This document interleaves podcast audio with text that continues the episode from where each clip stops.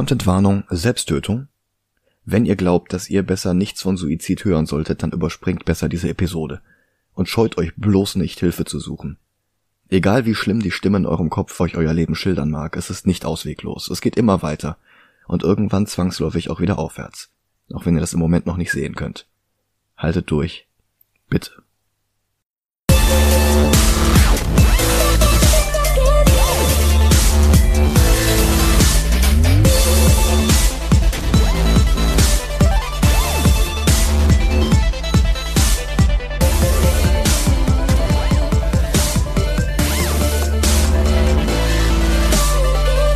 Hallo und willkommen zu Movie Gilantes. Hallo.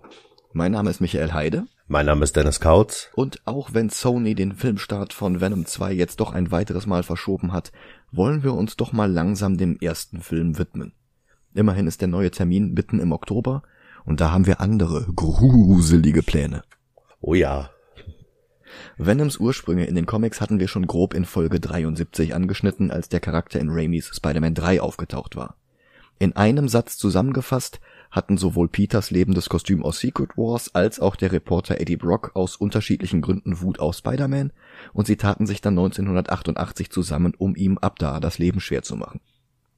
Der Charakter von David Michelinie und dem späteren Imagegründer Todd McFarlane kam sofort erstaunlich gut bei der Comicleserschaft an – Sowohl der Schurke als auch die Quelle seiner Kräfte hatten eine Verbindung zu unserem Helden, und der Symbiont hatte Eddie noch dazu mit allen Kräften Spider-Mans ausgestattet, plus Tarnfähigkeiten, und noch dazu konnte Venom Peters Spinnensinn umgehen. Wie es aber häufig mit populären Schurken passiert, bekamen die Fans überhaupt nicht mehr genug von ihm, so dass er schnell eine Veränderung hin zu einem Anti-Helden machte. Und schon bald musste Venom Seite an Seite mit Spider-Man gegen den nächsten Symbiontenträger Cletus Cassady kämpfen, alias Carnage. Mehr zu dem, wenn wir Venom 2 besprechen. Oh ja. Dann bekam Venom eine Miniserie namens Lethal Protector, die ihn vollends aus Peters Dunstkreis entfernte, auch wenn der im ersten Heft noch als Gast auftauchte. Ziel war, dass Venom auf eigenen Beinen stehen konnte. Also den Satz auf eigenen Beinen stehen finde ich irgendwie böse, wenn man die Comics kennt. Ja, das war ja nicht Eddie, das war ja Flash Thompson. Ja, aber trotzdem. ja gut, okay. Jedenfalls fing er in San Francisco an, die Unschuldigen zu beschützen. Leider musste er sich dort allerdings auch mit Carlton Drake und seiner Life Foundation herumschlagen, die ihm fünf weitere Symbionten entzogen und zu neuen Gegnern machten. Ein wichtiger Einfluss auf den Film, den wir heute besprechen werden. Ja, zumindest zwei davon kommen vor. Ja, und Carlton Drake selber. Ja, ja, aber ich meine jetzt von den Symbionten. Ja, ja, genau. Nach Lethal Protector gab es eine Miniserie nach der anderen, irgendwann folgten sogar Ongoings und die letzte von Donny Cates und Ryan Stegman wurde sogar zum Zentrum mehrerer Marvel-weiter Crossover, wie Absolute Carnage und King in Black. Ja, und Venom hat ja auch seine eigenen, sein eigenes Verse bekommen, mehrmals schon. Äh, ja. Im Laufe der Jahre hatte es weitere Träger des Symbionten gegeben, darunter Mac Gargan alias Scorpion oder auch Peters ehemaliger Klassenkamerad Flash Thompson. Beide traten diversen Teams bei, unter anderem den Thunderbolts, den Avengers und den Guardians of the Galaxy. Aber letztlich kehrte der schwarze Anzug immer wieder zu Eddie Brock zurück. Auch der ist aktuell in einem der zahlreichen Avengers-Teams, und zwar in einem Line-Up mit Wolverine, Elektra, Brother Voodoo, dem Punisher und Conan dem Barbaren. Ach, Savage Avengers? Genau. Ah, okay. Lange Geschichte, wie auch die Entstehung des Films, den wir uns heute ansehen. Eigentlich hätte der nämlich schon 20 Jahre früher gedreht werden sollen. Krass. Mhm. Damals waren die Venom-Rechte noch bei New Line Cinema und der Ex-Punisher Dolph Lundgren war für die Hauptrolle vorgesehen gewesen, basierend auf einem Skript von unserem guten alten Freund David Goyer. Oh. Da wäre dann auch schon Carnage als Gegner aufgetaucht. Ist aber nie was draus geworden und zusammen mit den Spider-Man-Rechten gingen auch die Rechte für Venom dann an Sony. Die führten den Charakter im eingangs erwähnten Spider-Man 3 ein, mit dem konkreten Plan eines Spin-off-Films für den Topher Graces Version von Eddie von den Toten zurückgekehrt wäre. Auch der Amazing Relaunch von Mark Webb schob die Idee eines Venom-Films bloß nach hinten, ohne die Pläne ganz aufzugeben.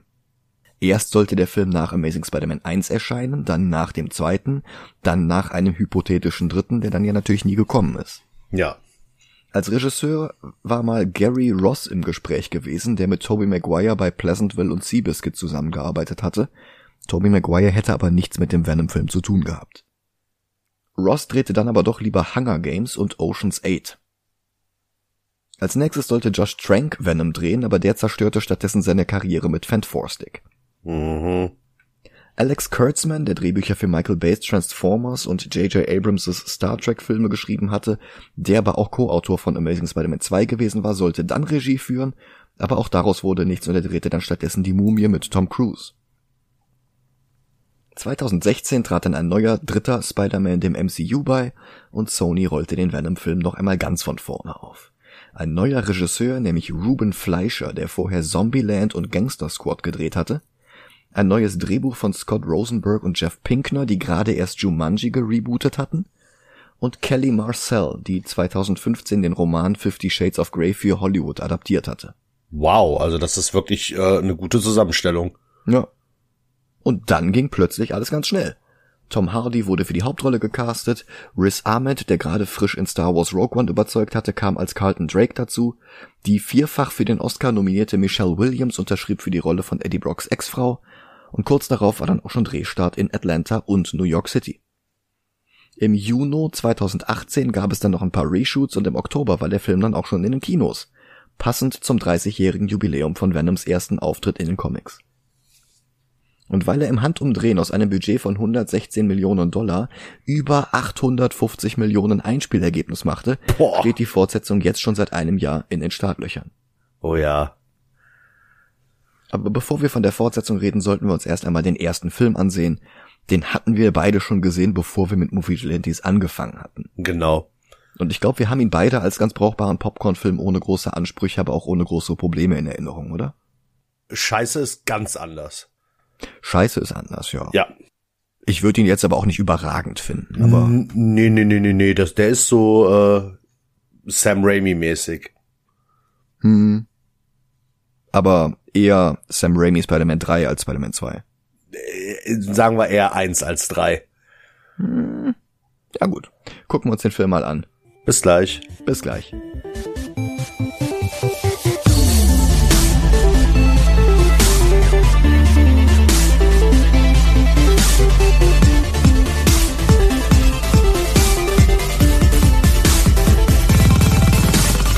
Und da sind wir wieder. Hi.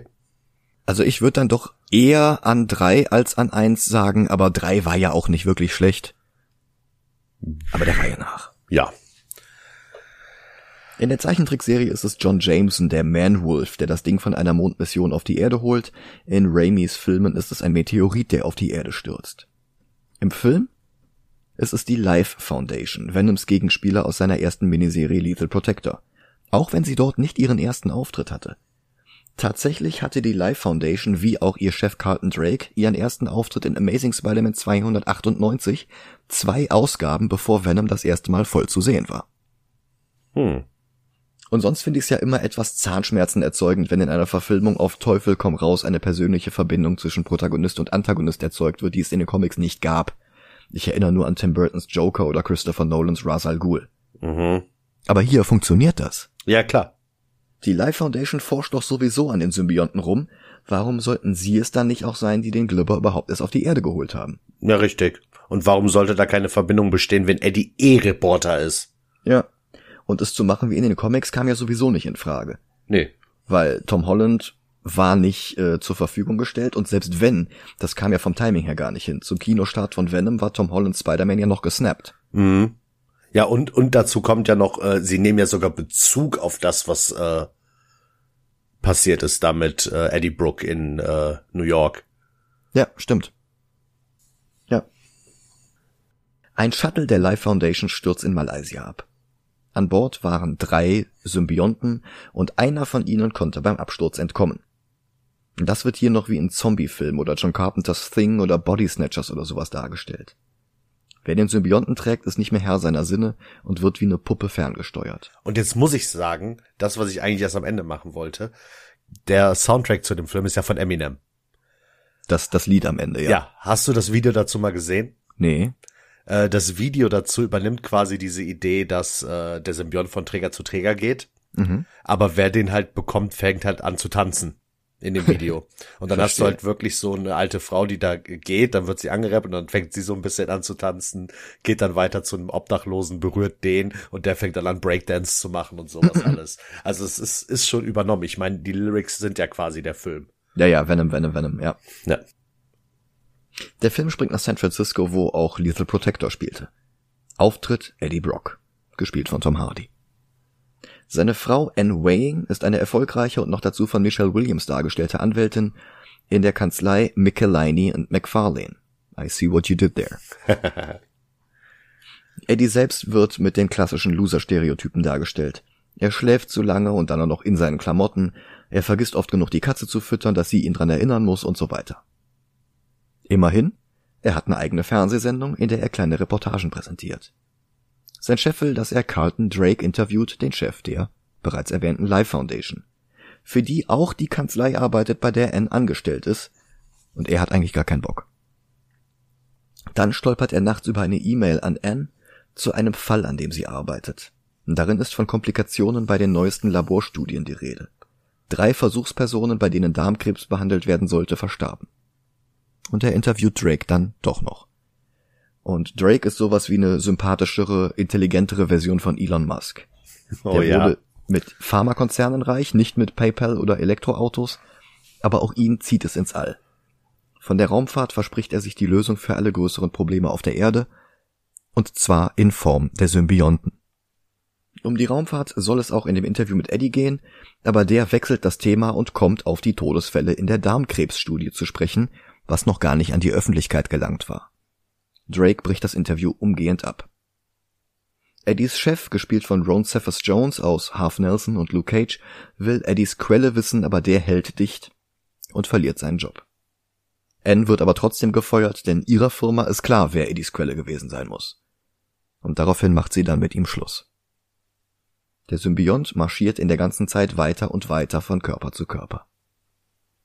Sechs Monate später macht die Life Foundation Experimente mit den Symbionten, die nicht geflohen sind, und sie schaffen es mit Ach und Krach, sie mit einem Kaninchen zu fusionieren, und Drake geht das nicht schnell genug. Er ordnet Versuche an Menschen an. Die für ihn arbeitende Wissenschaftlerin Dr. Scurf hat Bedenken, aber Drake setzt sie unter Druck, denn er könne ja jederzeit etwas ihren Kindern antun. Scurf ist eine Erfindung für den Film, die weder vorher noch hinterher in den Comics aufgetaucht war. Ein Wunder. Ja. Ihre Schauspielerin Jenny Slate ist Komikerin und hat in Saturday Night Live und Parks and Rec mitgemacht und macht sonst viel Voice Acting. Sie war in Zootopia, in Bob's Burgers und in Big Mouth. Im Lego Batman Movie spricht sie Harley Quinn. Hm. Brock ist mittlerweile ziemlich am Ende. Betrunken und frustriert wankt er von einer Kneipe nach Hause. Er redet ein bisschen mit Maria, einer Obdachlosen, die ebenfalls nichts mit den Comics zu tun hat. Wobei in Little Protector trifft er ein paar Obdachlose. Vielleicht soll das eine Anspielung darauf sein. Mhm. Sie wird gespielt von Melora Walters aus Boogie Nights und Butterfly Effect. Die beiden kennen sich. Er gibt ihr 20 Dollar.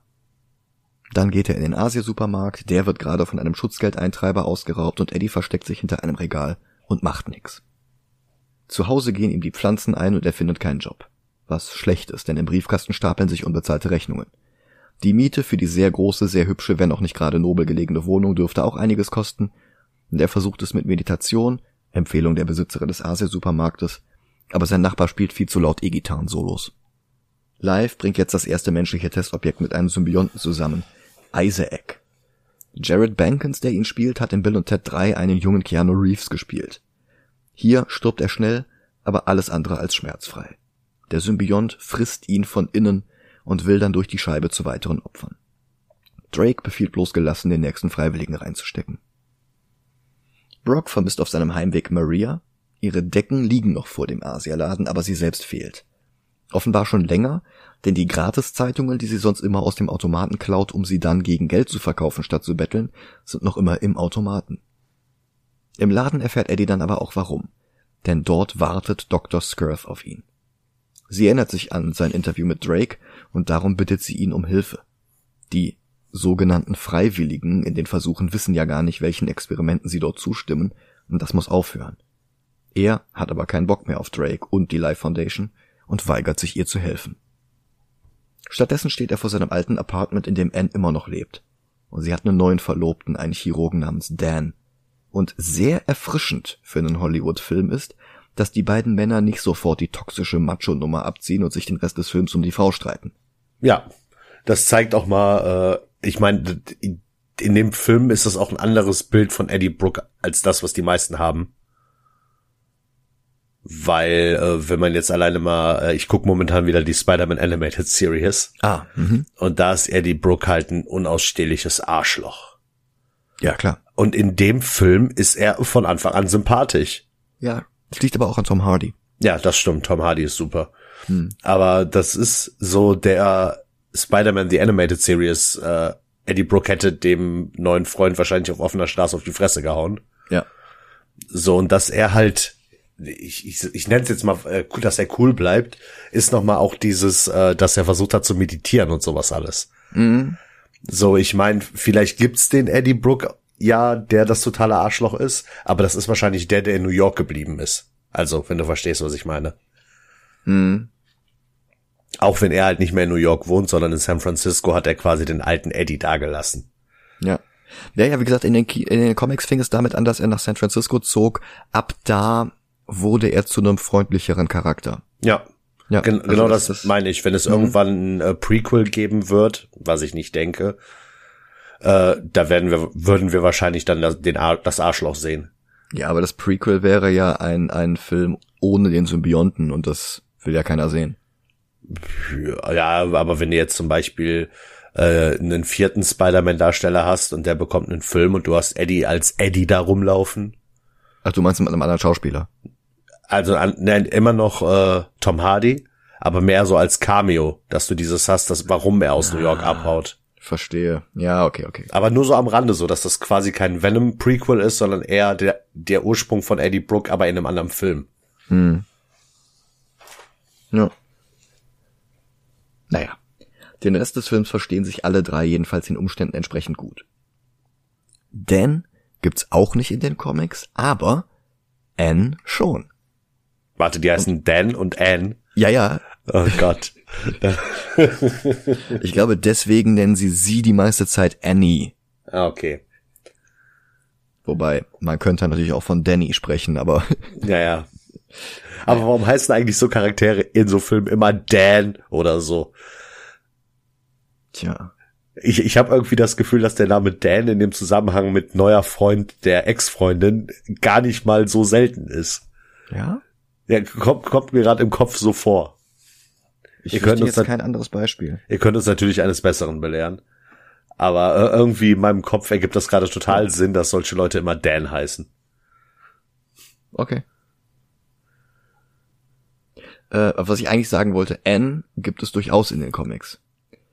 Da war sie nicht nur mit Eddie verlobt, die beiden waren sogar verheiratet, dann aber auch schon geschieden, bevor sich Eddie in der Kathedrale das Leben nehmen will und stattdessen Spider-Mans abgelegten Symbionten findet. Ah. Sie wird später angeschossen und verschmilzt dann kurz selbst mit dem Symbionten zu She-Venom.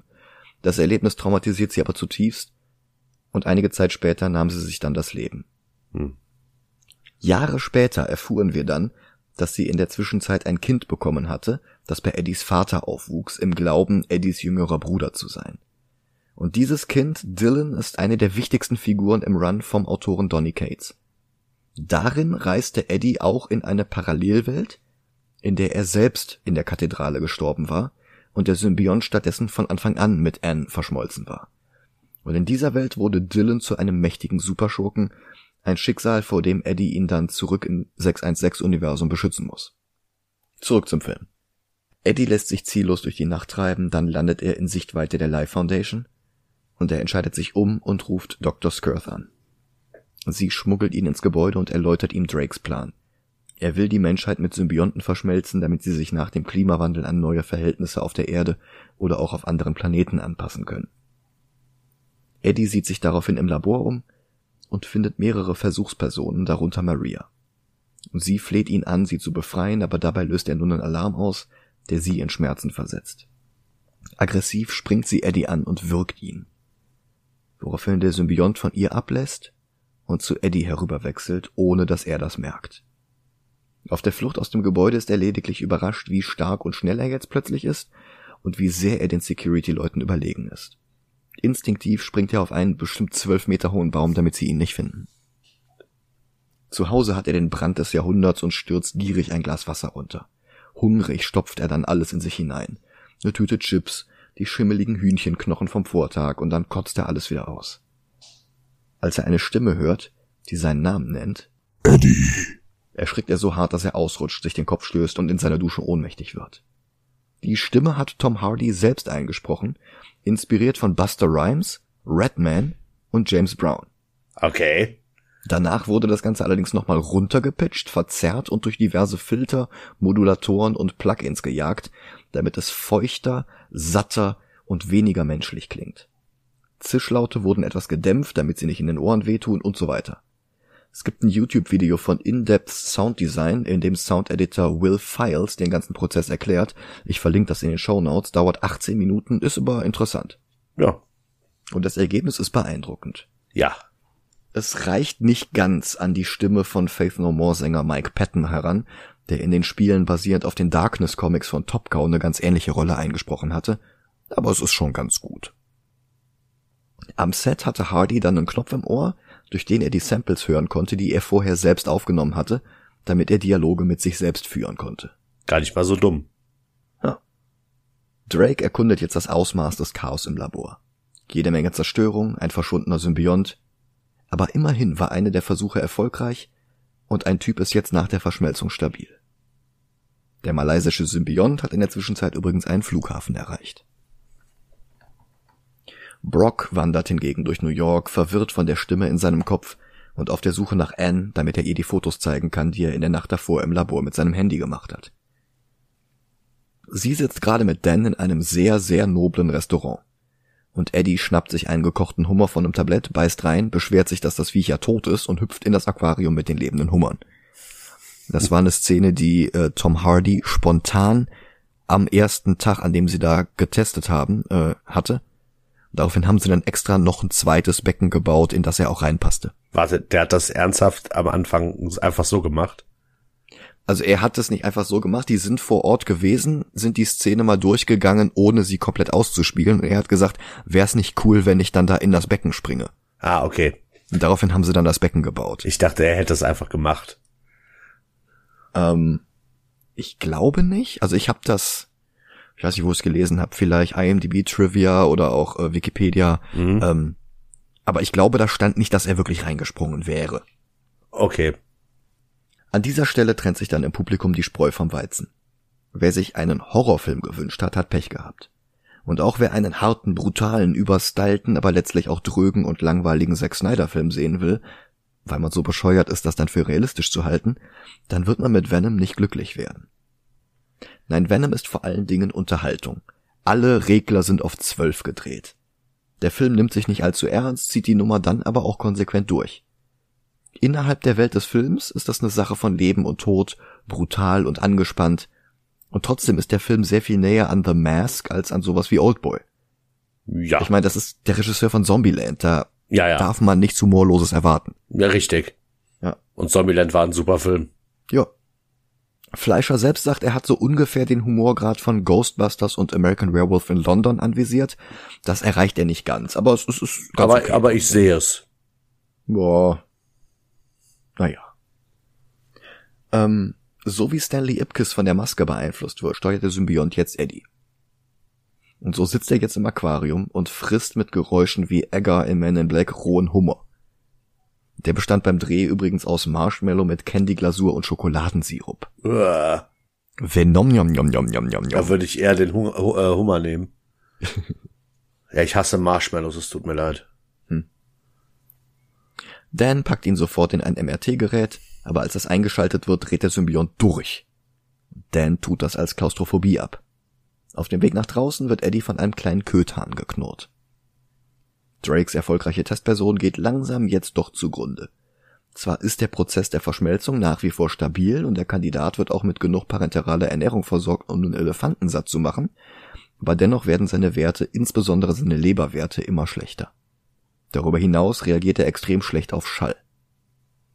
Aber schon wieder gibt es für Drake auch eine gute Nachricht, denn Dr. Skirth wurde erwischt und gibt jetzt zu, die Verräterin im Team zu sein. Dieses ewige Ein Schritt vor, ein Schritt zurück, das kennen wir aus Iron Man 3 als Heuhaufenspiel. Und bei Venom macht jetzt der Schurke des Films dieses Hin und Her mit und nicht der Held. Auch das irgendwie bemerkenswert und unkonventionell. Ja.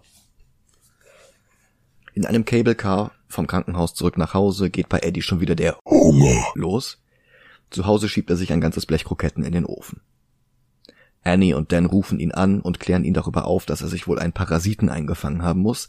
Das erklärt seine Körpertemperatur, seinen Hunger und sogar die Halluzinationen des Gehörgangs.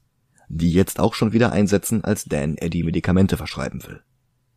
Damit nicht genug, fängt jetzt auch noch der Gitarrist nebenan wieder an zu spielen. Eddie bittet ihn leiser zu spielen. Der ist erstmal nicht beeindruckt, bis sich Eddies Gesicht zu einer monströsen Visage morpht. Danach ist er dann still. Drake überzeugt jetzt Skirth, die Identität des Eindringlings preiszugeben, den sie in das Projekt eingeschleust hat. Immerhin ist auch sein Leben in Gefahr.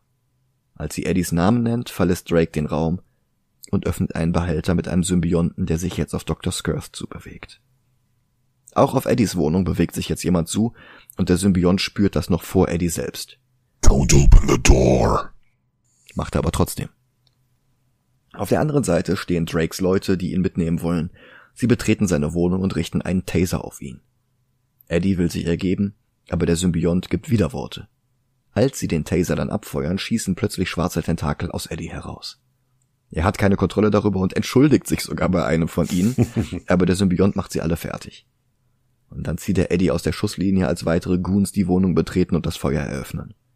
Die Action ist kurz und knackig, und der Symbiont treibt Eddie aus einem Fenster, schwingt sich durch die Gegend in eine andere Wohnung, wo gerade ein paar Leute Playstation spielen. Product Placement vom Mutterkonzern. Während Drake die Bilder betrachtet, die seine Leute anscheinend gemacht haben, stellt er fest, dass bei Eddie der Zustand perfekter Symbiose eingetreten ist, den er im Labor nicht bei seinen Opfern replizieren kann. Eddie selbst streitet allerdings noch mit der Stimme in seinem Kopf. Als ihn eine Drohne in der Gasse findet, in der ihn der Symbiont an die Wand geklebt hatte, steigt er auf ein Motorrad und heizt los. Mehrere Drohnen hinter ihm her. Und der Symbiont hilft ihm die ganze Zeit. Fängt Kugeln ab oder hilft ihm Kurven enger zu nehmen. Bei einem Sprung über einen Berg fliegt Eddie vom Motorrad und der Symbiont zieht ihn wieder drauf. Kurz darauf hebt der Symbiont das Motorrad über einen Zaun oder schiebt zwei parkende Autos auseinander, damit Eddie dazwischen durchfahren kann. Bloß als eine Drohne blaues Feuer spuckt, zieht sich der Symbiont kurz zurück, aber Eddie hat die Situation auch allein unter Kontrolle. Die Verfolgungsjagd endet erst, als Eddie nicht auf die Straße sieht und von einem von Drakes Leuten mit dem Auto gerammt wird, ein gewisser Roland Trees. Auch der stammt aus der Miniserie Lethal Protector, war dort aber kein einfacher Wachmann, sondern Chef seines eigenen Konzerns, der die Obdachlosen aus dem Park vertrieben hat. Und der dann auch mit Drake zusammenarbeitete, wenn ich mich richtig erinnere, aber das ist ewig her, dass ich das gelesen habe. Okay. Eddie liegt regungslos auf dem Boden und der Typ will ihn einsammeln und zurück zur Foundation bringen. Aber da hebt der Symbiont Eddie vom Boden auf und wickelt ihn in schwarzem Glibber ein. Das erste Mal sehen wir ihn vollständig so, wie Venom in den Comics aussieht, bloß die weiße Spinne auf der Brust fehlt, die der Symbiont aus der Zeit mitgenommen hatte, in der er Peter Parkers Kostüm war. Venom packt den Typen und murmelt Eyes, Lungs, Pancreas, so many snacks. So little time. Das ist ein Zitat aus Amazing Spider-Man 374. Dort sagt es Venom, als er Spider-Man selbst angreift. Tatsächlich leckt er Trees aber nur das Gesicht ab, als ein anderer das Feuer auf ihn eröffnet. Dem beißt er dann aber immerhin den Kopf ab. Yay. Als, als weitere Security-Leute und Polizisten auftauchen, springt Venom ins Wasser. Eddie taucht ein paar Meter weiter wieder auf, verwundert darüber, dass seine gebrochenen Beine so schnell wieder geheilt sind. Der Symbiont verrät ihm, dass er Drake will. Und wenn die beiden zusammenarbeiten, könnte Eddie das Ganze sogar überleben. Auch der Symbiont aus Malaysien ist mittlerweile in San Francisco angekommen, im Körper eines kleinen Mädchens. Anne bekommt einen Anruf von Dan, der hat die Laborwerte zurück und auch Eddie geht es gar nicht gut. Vor allem sein Herz und seine Nieren scheinen Probleme zu machen. Anne soll ihn möglichst schnell finden und ins Krankenhaus bringen. Sie fährt zu Eddies Wohnung, aber das Haus ist abgesperrt, die Polizei erwähnt mehrere Leichen, woraufhin sie ihn auf dem Handy anruft. Er weigert sich, sie zu sehen, stattdessen fährt er zu seinem alten Chef, um dem die Fotos aus der Life Foundation zu bringen. Der Wachmann lässt ihn nicht rein, aber für Venom ist das kein Problem, und er rennt mal eben den Wolkenkratzer hoch. Der Symbiont genießt die Aussicht, aber Eddie hat Höhenangst. Der Schall eines vorbeifliegenden Flugzeugs setzt den Symbionten dann kurzzeitig außer Gefecht und Eddie fällt von der Spitze des Hochhauses. Im letzten Moment kehrt der Symbiont zurück und bremst den Fall. Eddie betritt das Büro seines Ex-Chefs und deponiert sein Handy mit den Fotos dort komplett mit der Nachricht, tu das Richtige. Venom will, dass er danach aus dem Fenster springt, aber er nimmt den Aufzug. Der Symbiont macht sich über ihn lustig. Im Englischen leider mit einem frauenfeindlichen Begriff. Im Deutschen ist es Weichei. Als Eddie im Erdgeschoss aus dem Fahrstuhl kommt, erwartet ihn bereits drei Dutzend SWAT-Leute mit roten Laserpointern auf den Gewehren. Eddie sagt ihnen noch, dass das eine Scheißidee ist, aber die setzen bloß Masken gegen Tränengas auf, woraufhin Eddie den Symbionten rauslässt. Tränengas erfüllt den Raum und verhindert, dass wir vom folgenden Kampf zu viel sehen. Und das erinnert mich irgendwie an Actionfilme aus den 80ern, so Aliens, Predator, sowas halt. Okay. Tentakel kommen aus dem Nebel und schalten einen Mann nach dem anderen aus. Dann schaltet einer sogar in Wärmesicht. Zwar nicht so ganz Predator Vision, aber das erinnert mich halt dran. Venom wird jedenfalls spielend mit allen fertig, schmeißt einen ein Stockwerk runter und in der Kinofassung haben wir es hier sogar mit Officer Wilhelm zu tun. In den Streaming-Versionen und auf der Blu-ray fehlt der Schrei aber. Okay. Ich weiß auch nicht warum. Keine Der Ahnung. Into the Spider-Verse Trailer ist hinterher noch drauf, aber dieser Schrei fehlt. Ja. Dann will, dann will der Symbiont den letzten fressen, als Eddie dazwischen geht. Wir fressen keine Polizisten. Und genau in dem Moment kommt Anne dazu und bekommt natürlich sofort Panik. Eddie verwandelt sich zurück und läuft ihr hinterher, bittet sie um Hilfe. Auch er hat Angst. Sie will ihn mit ihrem Auto ins Krankenhaus bringen. Als er zögert, sagt der Symbiont, dass er Anne ganz gut leiden kann. Und Eddie steigt ein. Er verweigert ein weiteres MRT, weil der Krach in der Röhre dem Symbionten schmerzt. Der unterhält sich jetzt mit Eddie, während Eddie mit Anne und Dan redet. Der Symbiont fordert jetzt von Eddie, dass er sich endlich bei Anne entschuldigt, denn das hat er nach all der Zeit noch immer nicht gemacht. Und er holt das jetzt endlich mal nach und fügt noch einmal hinzu, dass er sie liebt. Dann borgt er sich einen Sweater von ihrem Rücksitz. Aber sie werden verfolgt von einer weiteren Drohne der Life Foundation. Im Gebäude ist der malaysische Symbiont endlich angekommen. Das kleine blonde Mädchen packt Drake an der Gurgel und der Symbiont springt über. Und auch das ist eine eher untypische Herangehensweise, um den Schurken des Films auch körperlich mit dem Helden ebenbürtig zu machen.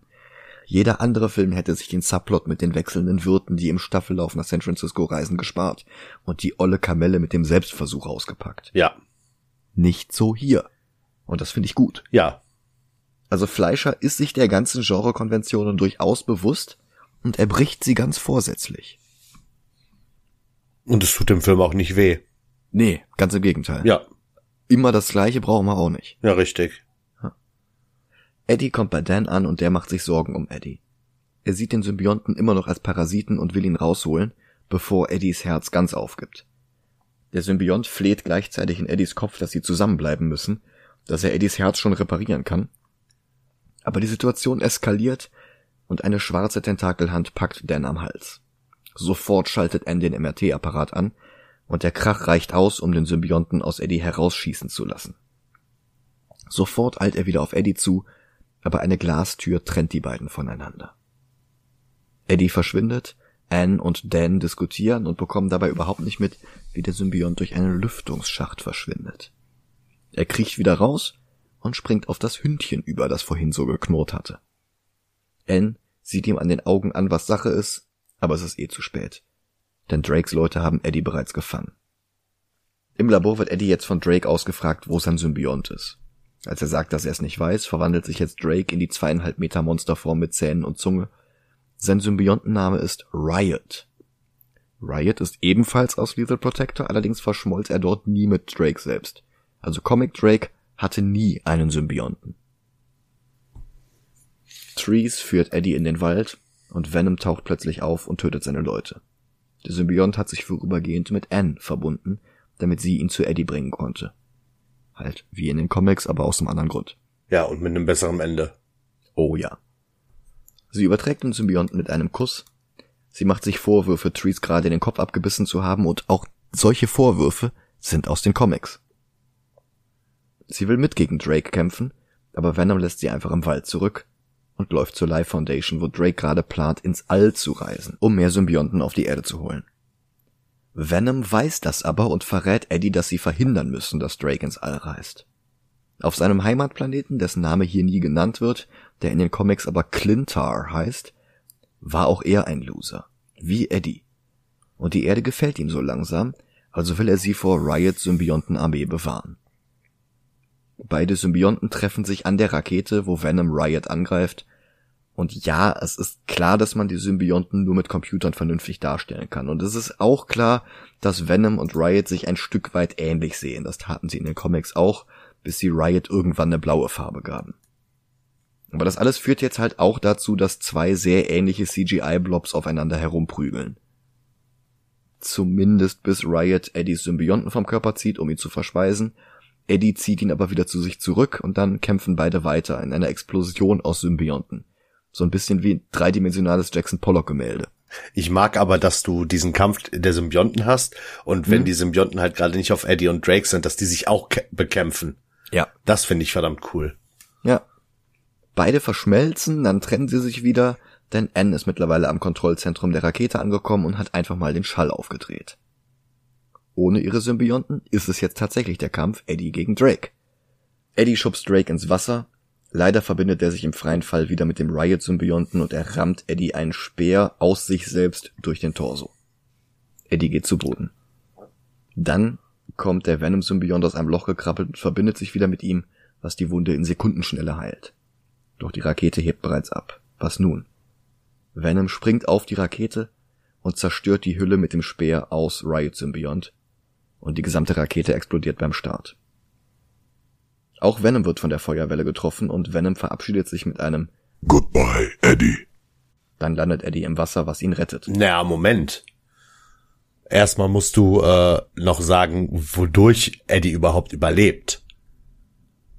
Venom blockt doch die komplette Explosion. Ja. Also er macht sich zu so einem Schild, das Eddie beschützt. Ja.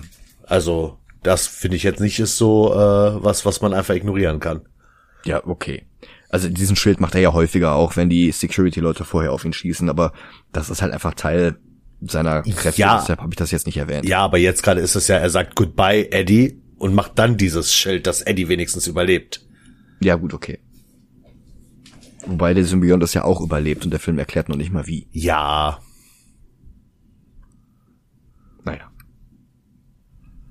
Epilog.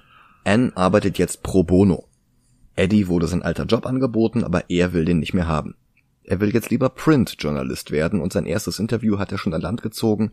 Er will nicht sagen, wer. Dann erfahren wir als Zusehende, dass Eddie immer noch den Venom-Symbionten hat, was er Anne verheimlicht.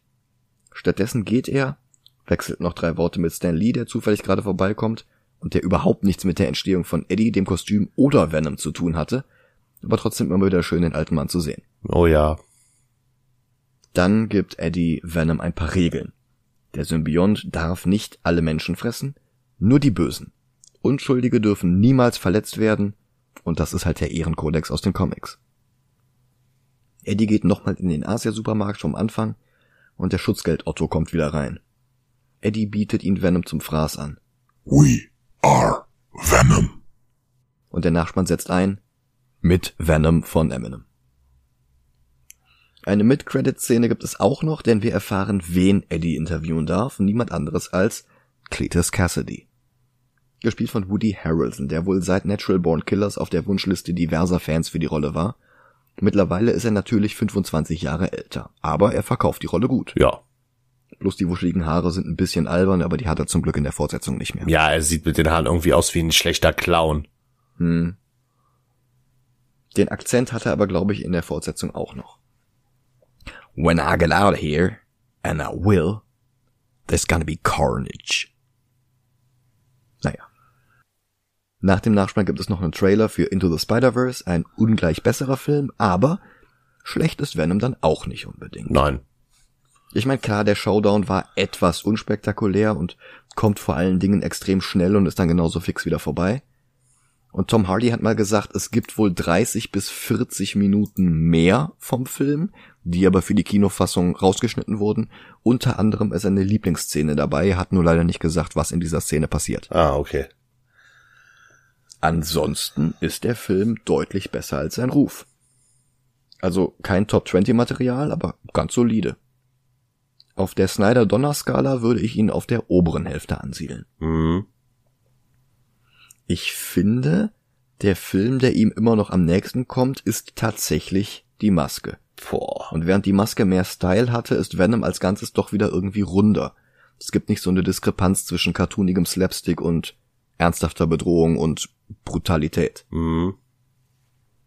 Darüber ist Spider-Man 3.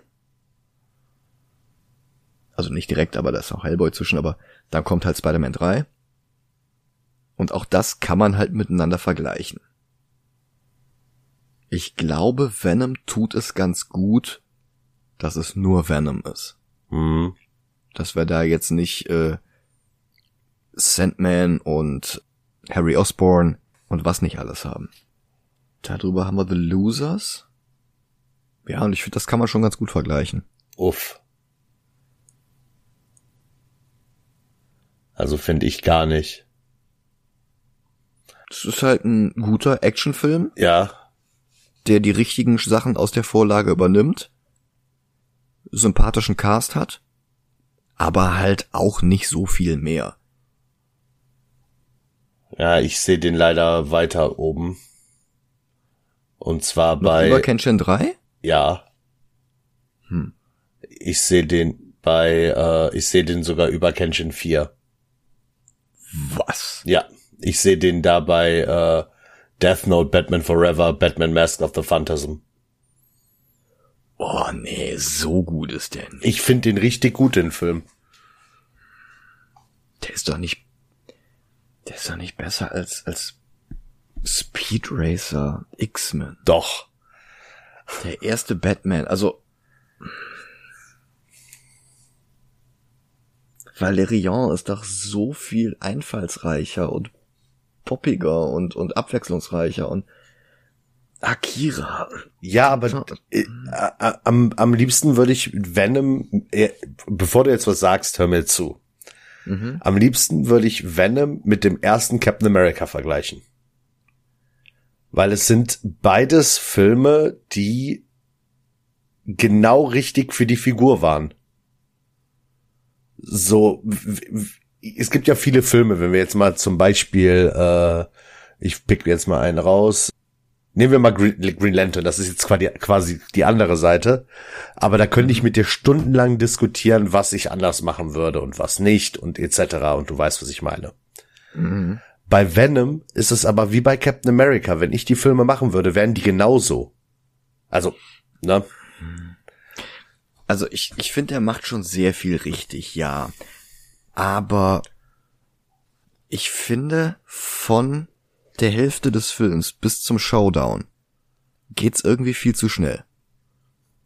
Also man merkt, dass da 30, 40 Minuten fehlen.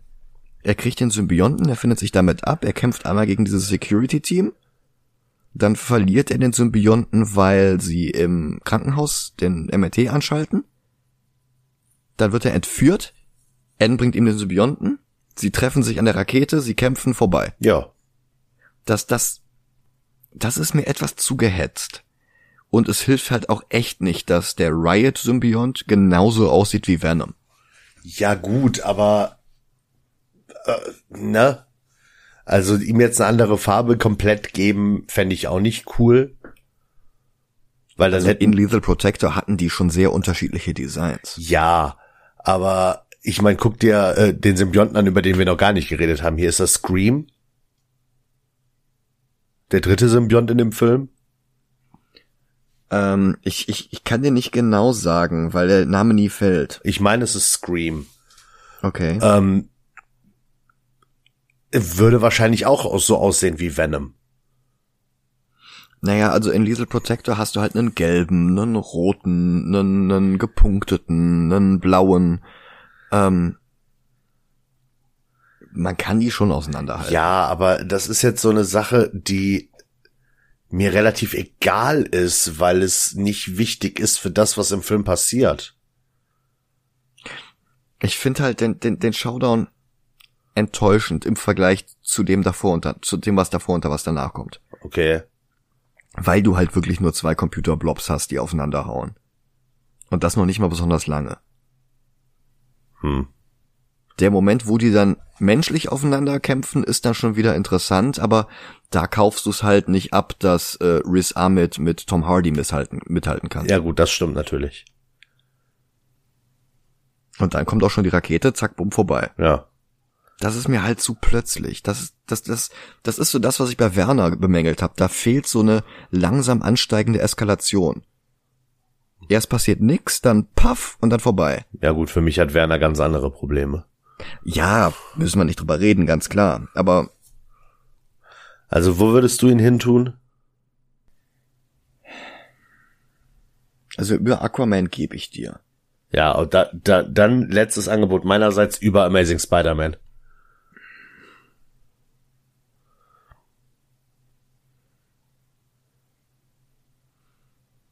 Ich finde, Amazing Spider-Man macht mehr richtig und mehr falsch. Also von daher können wir eine Münze werfen, aber ist okay. Okay. Neuer Platz 39. Weil ich finde, Venom ist der bessere Spider-Man-Film. Hm. Nimmt sich nicht viel, aber dann können wir ihn auch wirklich direkt drüber setzen. Ja. Und wir bleiben bei Tom Hardy. Oh. Aber nächste Woche sehen wir ihn in einem ungleich schlechteren Film. Nächste Woche bin ich übrigens im Urlaub. Die Folge macht äh, mich ja allein.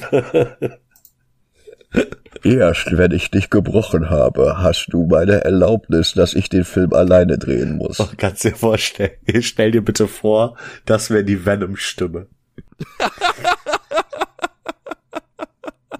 oh mein Gott, mir wird gerade eine Sache bewusst. Woher hat äh, Tom Hardy die Kraft in dem Film Venom? Ja, ja, ja. Ne? Vom Venom Symbionten Bane, ja. Oh Gott. Ich hatte mir ja damals immer gewünscht, dass die aus Bane und Venom ein Amalgam machen. Mhm. Aber naja, ist halt nie so gekommen. Ja. Oh Gott. you have my permission to eat them. ja, macht's gut. Danke fürs Zuhören. Ciao. Bis nächste Woche. Tschüss.